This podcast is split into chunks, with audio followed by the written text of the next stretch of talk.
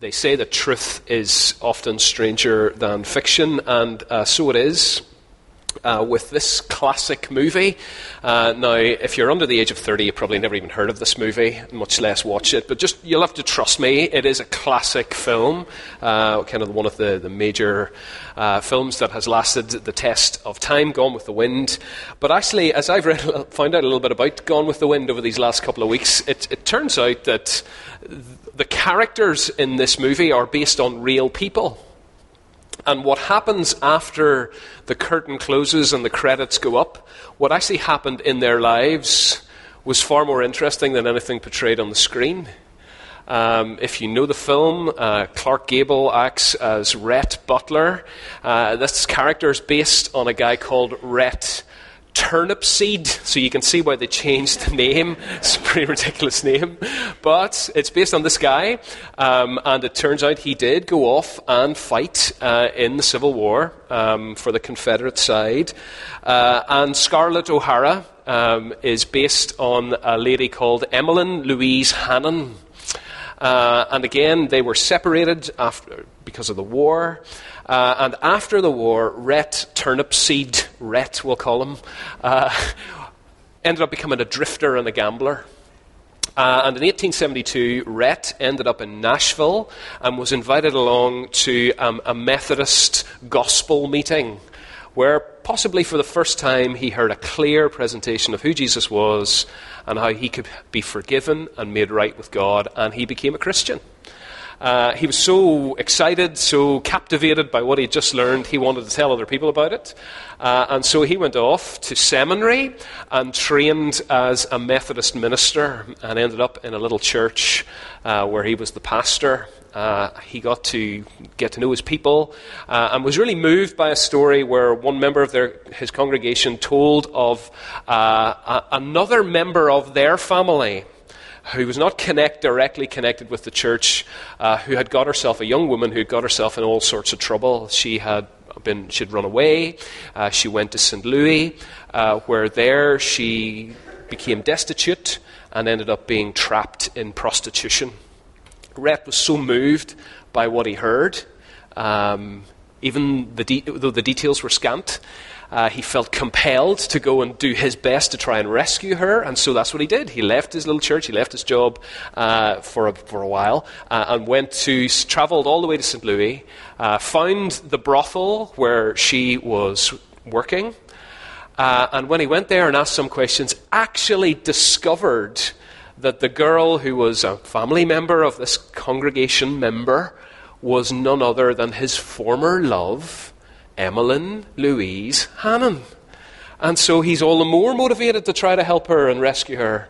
And so he offers the madam there a whole lot of money to, uh, to set her free, to let her go. She re- flat out refuses. And then challenges her, the madam, to a game of cards, a game of poker for Emmeline Louise. And he won with a straight royal flush. He rescued her. He rescued her and took her home. And she was shocked to discover what had happened. Rhett, after they were separated for so long, that he'd become a Christian. She heard his story. And as a result, she actually wanted to become a Christian too. And eventually, she started an orphanage that was opened up for Chero- uh, orphaned Cherokee Indian children uh, and died in 1903, a woman who was much loved and well respected by everyone who knew her. Now, why do I tell you that long, slightly complicated story? I tell you that story because I want to just, at the beginning of this year, just to lodge this idea in your brain. God is in the business of changing people. He's in the business of changing people. People who have messed up their lives in spectacular ways. God is in the business of changing us so that we might live a life that pleases Him, be useful for Him, and leave a legacy in his world.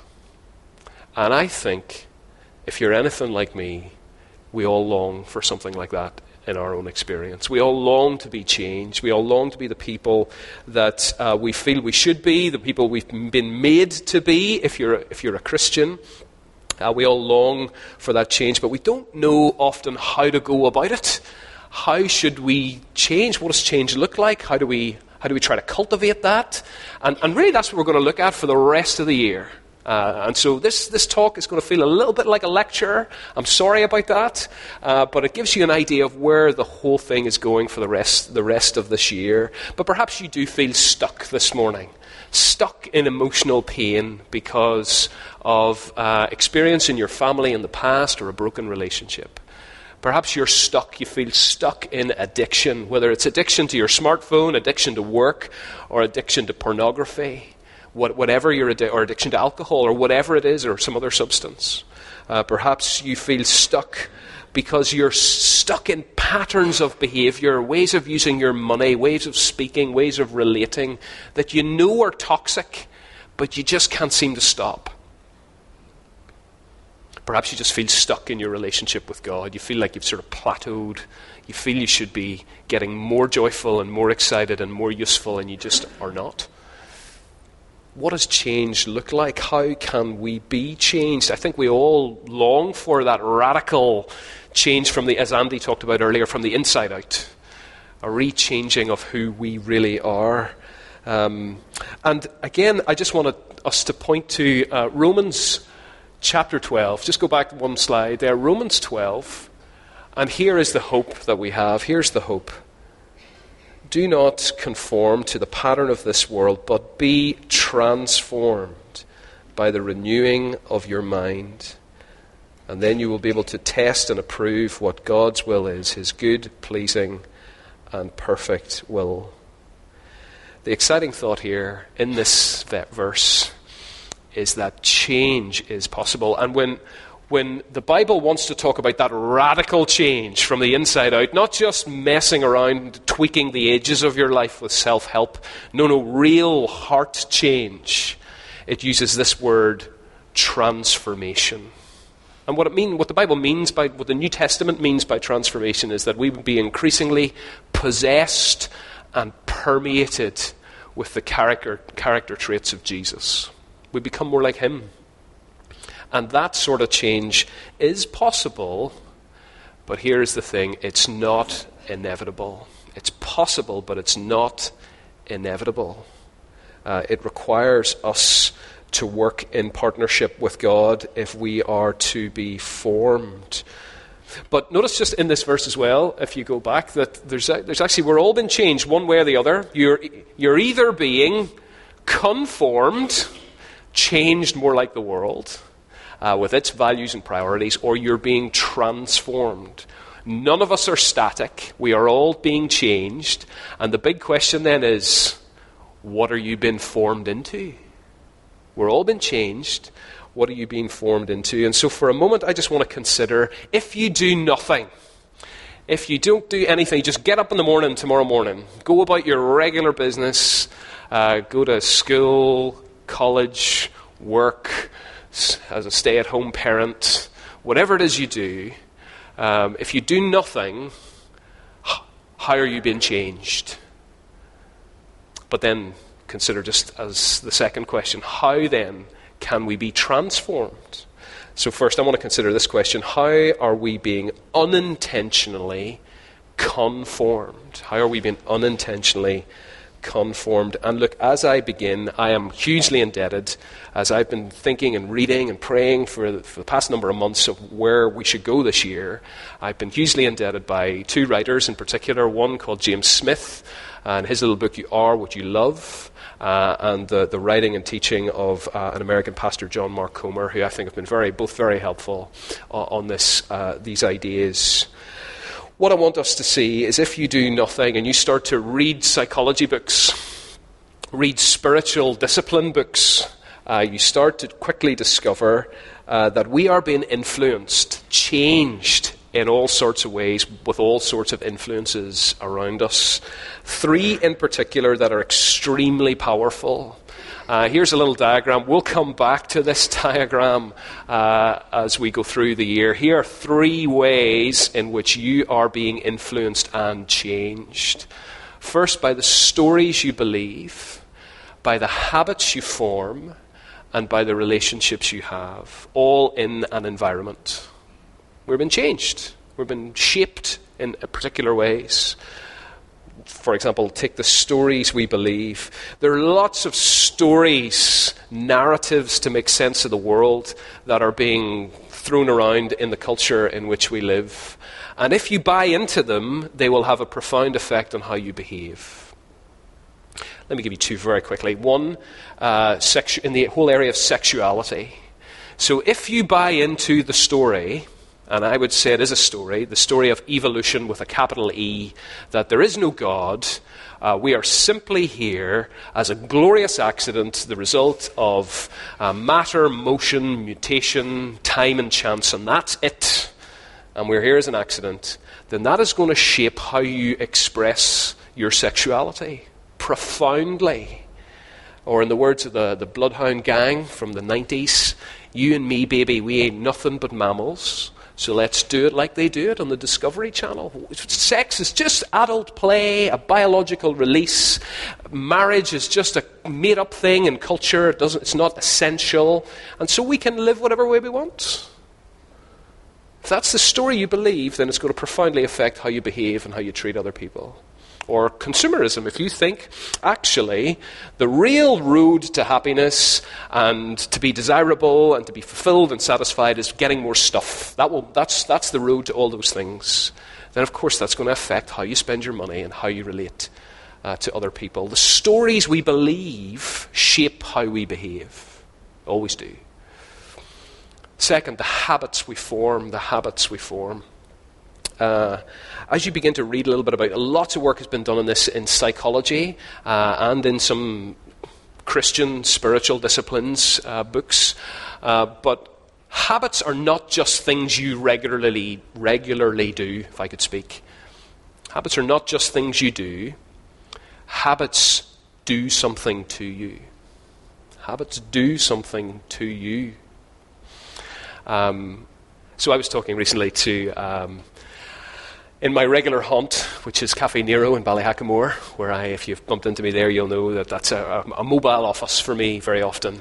Um, and so I, I, got a chance to chat to Hannah, who is on a barista there, and we were talking one day, and, she, and I asked her the question, before you took this job, did you like coffee? And she said, actually, no, I didn't like coffee before I took this job as a barista uh, in a coffee shop. Um, so she didn't like coffee, but you get coffee free if you're a barista. It's just an incredibly attractive feature, I think. If I was going to change career again, then maybe that's the way to go. But uh, you get free coffee. But she didn't really like coffee, so what she did used to do is because it was free, she would make coffee, but then fill it with milk, fill it with cream, fill it with syrup and sugar and all those other things to sort of mask the coffeeness of it. But then over time, she started to, reduce all those things. She started to take out the cream and take out the milk and take out the sugar and take out the syrup. And now she says, when she gets up in the morning, first thing she does at home is grind her coffee beans. Oh no, grind her coffee beans and drink her coffee because she loves it. She loves it. Do you see the habits you do end up reshaping your loves and your longings. And I think lots of us in this room have had that experience, whether it's a, you know, you know you should eat healthily, you don't really want to, but you know you should eat healthily, you start to do it and actually find out you love it. Uh, you know you should exercise, but you can't really be bothered, but you start doing it, and you do it regularly, and suddenly you feel you're going away for the weekend and you're throwing your trainers in your bag because you love it. You would miss it if you weren't doing it. Your habits change you, they shape you, they shape your loves uh, and your longings. Uh, we are being changed by the stories we believe, the habits we form, and the relationships we have. Now, it's hilarious to walk uh, in, in the centre of Belfast uh, and view a group of girls at the moment. It's maybe most obvious with girls with all their long straight hair, their, their tight jeans, and their puffer jackets. Uh, they look, lots of them look the same because they all dress together because it, it, looks good. Uh, but you become like the people you spend time with. We all do. I'm not getting at, at girls in particular, uh, teenage girls in any way, but we, we become like the people we spend time with. We begin to think like them. We begin to vote like them. We've been changed. You do nothing tomorrow, you're been changed. Uh, we do, this all happens for us in an environment. And the environment is 21st century, secular, suburban Belfast. And our culture is pushing us in a very particular direction. Uh, in comfortable BT4, uh, if this is where you live in East Belfast, you're being pushed in a particular direction to be progressive, to be tolerant, uh, to recycle your rubbish, uh, to be cynical and critical of politicians and those in authority over us. Now, again, there's some things in our culture that are very good, that we want to celebrate, that are right, but there's much in that push. There's much in our culture that actually is opposed to the way of Jesus. But we're being changed, whether we like it or not, whether we are aware of it or not, by the stories we believe, the habits we form, and the relationships that we have. Well, if that is true, then how can we be intentional? If we are being unintentionally conformed, how is it possible for us to be intentionally transformed? And that's where I want to point you to uh, what Jesus has to say in, in John chapter 15. If you have closed your Bible, please turn back to John chapter 15.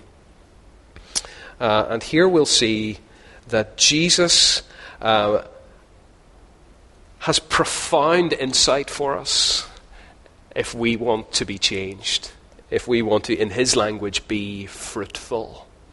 Um, now, this is all, uh, chapter 15, we're right in the middle of a whole series of speeches in John's Gospel that run from chapter 13 all the way through to chapter 17. They're commonly called the farewell discourse. It's Jesus' last final words, final speeches uh, to his disciples the night before he goes to the cross. And in chapter 14, he has just told them uh, that he is going to not be with them any longer physically. He is going to have to leave them behind and they're devastated. But wonderfully, he has a promise for them that although he is not going to be with them physically, he has promised a helper, a helper. Uh, and, well, we looked at that a few months or a few months ago last year when we looked at this, this, this idea of the Holy Spirit, the helper. Uh, and through the person and work of the Holy Spirit, the person and the power of Jesus will be real for all his followers, even though they cannot see him with their eyes. There is a helper. Uh, and Jesus wants us not just to be able to survive with the help of the helper while he's absent. In chapter 15, we see that Jesus actually wants us to thrive. He wants us to thrive. He wants us to become fruitful. Uh, and you see this language of being fruitful. It's, it's a metaphor that he, Jesus picks up from the Old Testament, from passages like uh, Isaiah 5. Uh, he picks up this metaphor of the vine and the branches. And all the way through is this repeated idea of fruitfulness. It begins with the idea of fruitfulness in chapter in verse two. Um, that, that, the gardener will prune, prune, every branch that does not bear fruit, um, so that they will be even more fruitful. Verse 2. Uh, it finishes with the idea of fruitfulness. I chose you and appointed you so that you might go and bear fruit. And it's there in the middle in verse 8. This is, my, f- this is to my Father's glory, that you bear much fruit, showing yourself, yourselves to be my disciples. This language of fruitfulness, bearing fruit, is a powerful picture of change, isn't it? Change and growth and maturity for a particular purpose. But what kind of fruit is Jesus talking about? Uh, I think there's a couple of options for us, and uh, well, we'll get to what I think in a second, but there's a couple of options. Option number one is the, the fruit of a godly life. The fruit of a godly life. Um, remember what Jesus has just been talking about? He's just been talking about the Holy Spirit. Uh, and so I think Jesus is referring to the idea uh, that we can bear fruit when we open ourselves up to the influence of the Holy Spirit in our lives. We can actually be changed, changed right down in our character.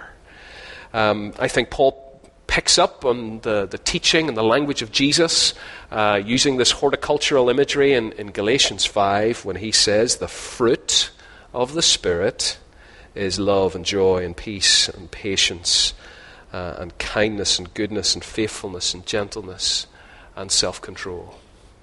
The fruit of a godly character. When we open ourselves up to the influence of the Holy Spirit, He begins to change us. He begins to change us. But I think there's a second option. Uh, when you read down, especially to, uh, uh, to the end of the section, um, and you see in verse 16 that we are um, appointed to go and bear fruit. That doesn't seem to be the language of a changed character. It's possible there that in, in that statement, Jesus is talking about the fruit of new converts. As we go and share the good news about Jesus, we will see fruit. More people will be added to the kingdom. There will be growth, multiplication. Now, which do I think it is? Uh, is it gospel? Uh, sorry, is it godliness? Or is it gospel growth? Well, through if you are a careful reader of John's Gospel, you will see that he loves double meanings all the way through the book. Uh, that's something he plays with. And so I would find it not surprising in any way if Jesus and John both mean the two things. We are to be changed, become more godly, to see the fruit of the Spirit grow in our lives so that we might be more useful uh, in sharing the good news of Jesus with the world, with the world, and see gospel growth. Of course, you see the two things uh, are connected. What kind of fruit is Jesus talking about? I think he's talking about both personal godliness and gospel growth. Well, then that raises the next question how can we bear this fruit? How is it we're to go about seeing this change in our lives, seeing us become more like the Lord Jesus in our character, seeing the fruit of the Spirit grow in our lives. How do we cultivate that? Well, Jesus has a simple, a simple answer to that question remain in me. Remain in me. That's how you will be changed. That's how you will be useful. Okay, Jesus, but what on earth does that mean? Well, thankfully, he doesn't leave us guessing. Uh, he shows that he means at least three things remaining in Jesus, which is the re- repeated right the way throughout these thi- the, the, this little section in verse 4, 5, 6, 7, 9, 10. Uh, remain in me, remain in me. But how do we remain in Jesus? Here's how we remain in Jesus. And surprise, surprise, Jesus counteracts the major worldly influences in our lives. Jesus said, if you want to remain in me, if you want to become more fruitful in your life, see change in your character, be useful out in the world, then you need to, number one, replace the stories that the world tells you, replace them with Jesus' words and the teaching of the New Testament.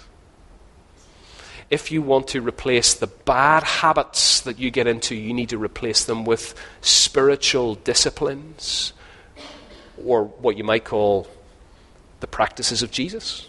What are, what are the sort of things that he did? Prayer is top of the list uh, in this section.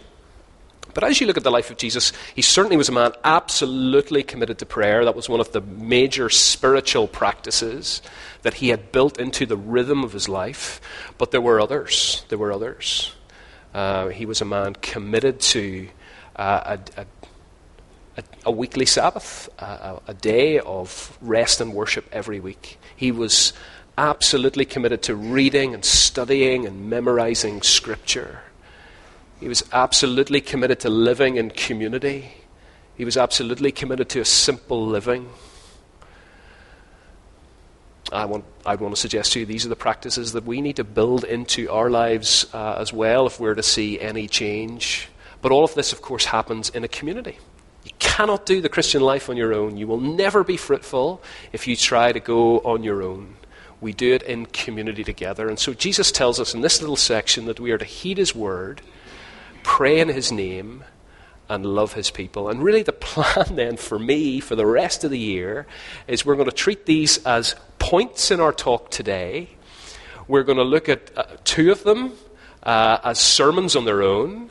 And then we're going to go even deeper and look at each one of those as a series for the rest of the year. We're going to look at Scripture, we're going to look at prayer and spiritual disciplines, we're going to look at community together. And we're going to drill into each one of these, and we're going to practice some of the things that these reveal in our life groups together. We're going to have a go at some of these things uh, together. First, then, heed Jesus' words. Heed Jesus' words. What we see in this little section, in verse 3 and verse 7, where Jesus says, You are already clean because of the word I have spoken to you. And then again in verse 7, If you remain in me and in my wor- word, um, sorry, if you remain in me and my words remain in you, uh, verse 10, if you keep my commands, you will remain in my love. What we see, according to Jesus, is heeding his words is the way into the Christian life, and it is the way on in the Christian life. Verse 3 it's the way into the Christian life if you're already clean uh, because of the word I have spoken to you in the past when we come to Jesus and we hear his words of promise to us that you can be reconciled to God, you can be fully forgiven and become a member of his family by trusting me, trusting that I am who I claim to be, the Son of God, and that I died on a cross to pay for all your sin and shame. If you believe that promise, then that brings you into the Christian life decisively. Um, but of course, uh, the Christian life is not a static thing. It's not just a card. It's not just a ticket. I've got my ticket. Now I'm going to heaven. Uh, no, if you understand the gospel, if you see the beauty of the Lord Jesus, you'll want to become more like him. It should be the most natural thing in the world. How do we become more like him? Well, we heed his word, we, we listen to his teaching. He, yes, is our rescuer, our Messiah, but he's also our teacher. Uh, if you look actually through the Synoptic Gospels and just circle every time Jesus is referred to as a rabbi, a teacher, there's an awful lot of references to rabbi in there. What was his job? What was Jesus' job? He was a Bible teacher.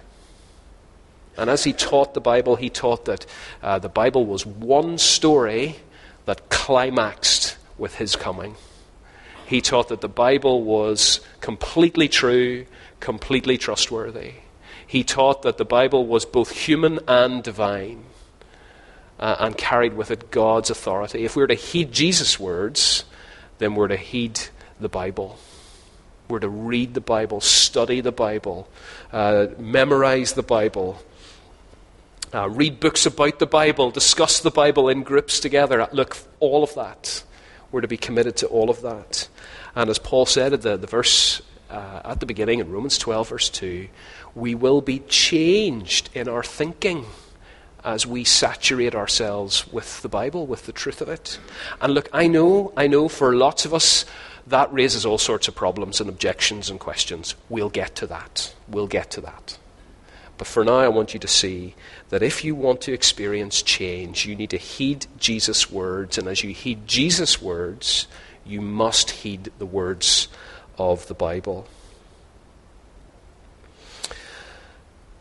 This is where we run into trouble, however, as if I'm being totally honest, as conservative evangelicals, is that if you think about that little triangle again for a moment, we often stop here.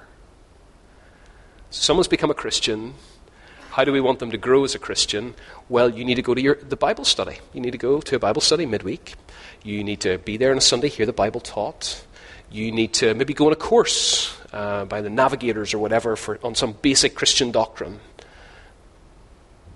And look, I have devoted my life to teaching the Bible. It's all I do. I'm, look, I am for all of that. That is good and wise and healthy and right.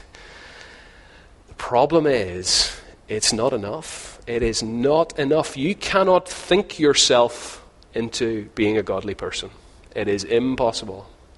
Let's take, for example, say you, you read a book on healthy living and healthy diet that does not mean you will never eat junk food again, does it? doesn't work that way. You cannot think yourself, and, and similarly in the, in the Christian life, we cannot think ourselves into godliness. It's a good start, but that is all it is. Information transfer alone does not bring transformation. And so we need more than heeding Jesus' words. We also need to pray uh, in Jesus' name. There's practices, of which prayer is one that we need to build into our lives. I love this quote uh, by William Paulsell. It is unlikely that we will deepen our relationship with God in a casual or haphazard manner. There will be a need for some intentional commitment and some reorganization of our lives. But there is nothing that will enrich our lives more than a deeper and clearer perception of God's presence in the routine of daily living. We need to build those practices of Jesus into our lives, a, into the warp and woof of daily living, if we are to experience any real and lasting change. And we will get to those. We will look at those together. What does it mean? Should I be fasting? Answer yes. What does that look like then? Should I be doing Sabbath, a day of rest and worship? Answer yes. But what does that look like? We'll get to that. We'll get to that. The first one, the one that gets top billing in this passage, the spiritual discipline that we need to build into our lives, is the pattern uh, of prayer. Prayer. Jesus talks about it a couple of times, one in verse 7 and one in verse 16. Whatever you ask, it will be done for you. Verse 16, whatever you ask in my name, the Father will give you. You see, we will never experience real change in our lives if we do not ask God for it. You'll never experience change in your life if you don't ask God for it. Now, again, this look, might look like a bit of a blank check. Whatever you ask, whatever you ask. Uh, bank balance with three million pounds in it and a Ferrari, should ask for that. Uh, again, John Calvin is quite helpful here. John says, when commenting on this passage, says, when God promises to grant whatever we ask, he doesn't he does not permit an undisciplined asking. He doesn't permit an undisciplined asking. We are to pray in Jesus' name. And that means in practice that we are to pray in line with His character, in line with His purpose, in line with His priorities. And if you are heeding His words and letting them filter through your mind on a daily basis, allowing them to reshape your, your priorities and understand His purposes, then you will know that He longs for you and me to be fruitful, to be godly, to be useful in the world. And so when we pray along those lines to be more godly, more useful, uh, that is a prayer that we will always have answered. We're going to look in just after Easter on this whole topic of prayer, and we're going to explore it in a little bit more depth. But for now, I want you to see that prayer is a, a regular, daily discipline that we are to build into our lives if we're to see change.